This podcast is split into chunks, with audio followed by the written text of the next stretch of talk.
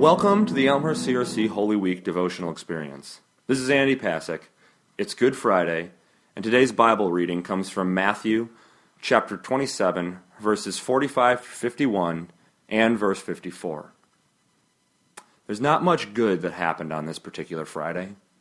Upon leaving the rented upper room after their Passover meal, Jesus and his disciples went out to the Mount of Olives. Jesus prayed and became so distressed at what lay in front of him that he literally sweat blood from his pores. The disciples did not understand, and they fell asleep. Judas had chosen this moment to betray his master into the hands of Jesus' accusers. Panic and desertion ensued.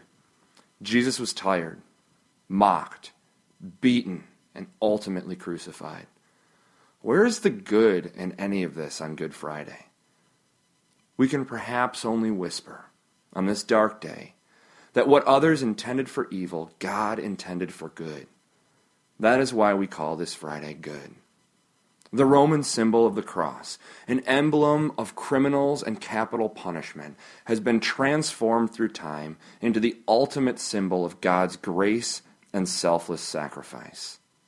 So here's our activity gather a rock for each family member and write a sin or a burden that you want to give to Jesus. Then take the rocks and create the shape of the cross. Or, if you have a cross, make a path out of the rocks leading to the cross. As you do this activity, take a moment to know the truth about the cross and what the sacrifice of Christ means for you. The weight of that sin, that burden, it is taken away and you no longer have to bear it. Spend a moment in prayer for what makes this Friday good for you. And thanks for joining us. Grace and peace to you as we follow Jesus together.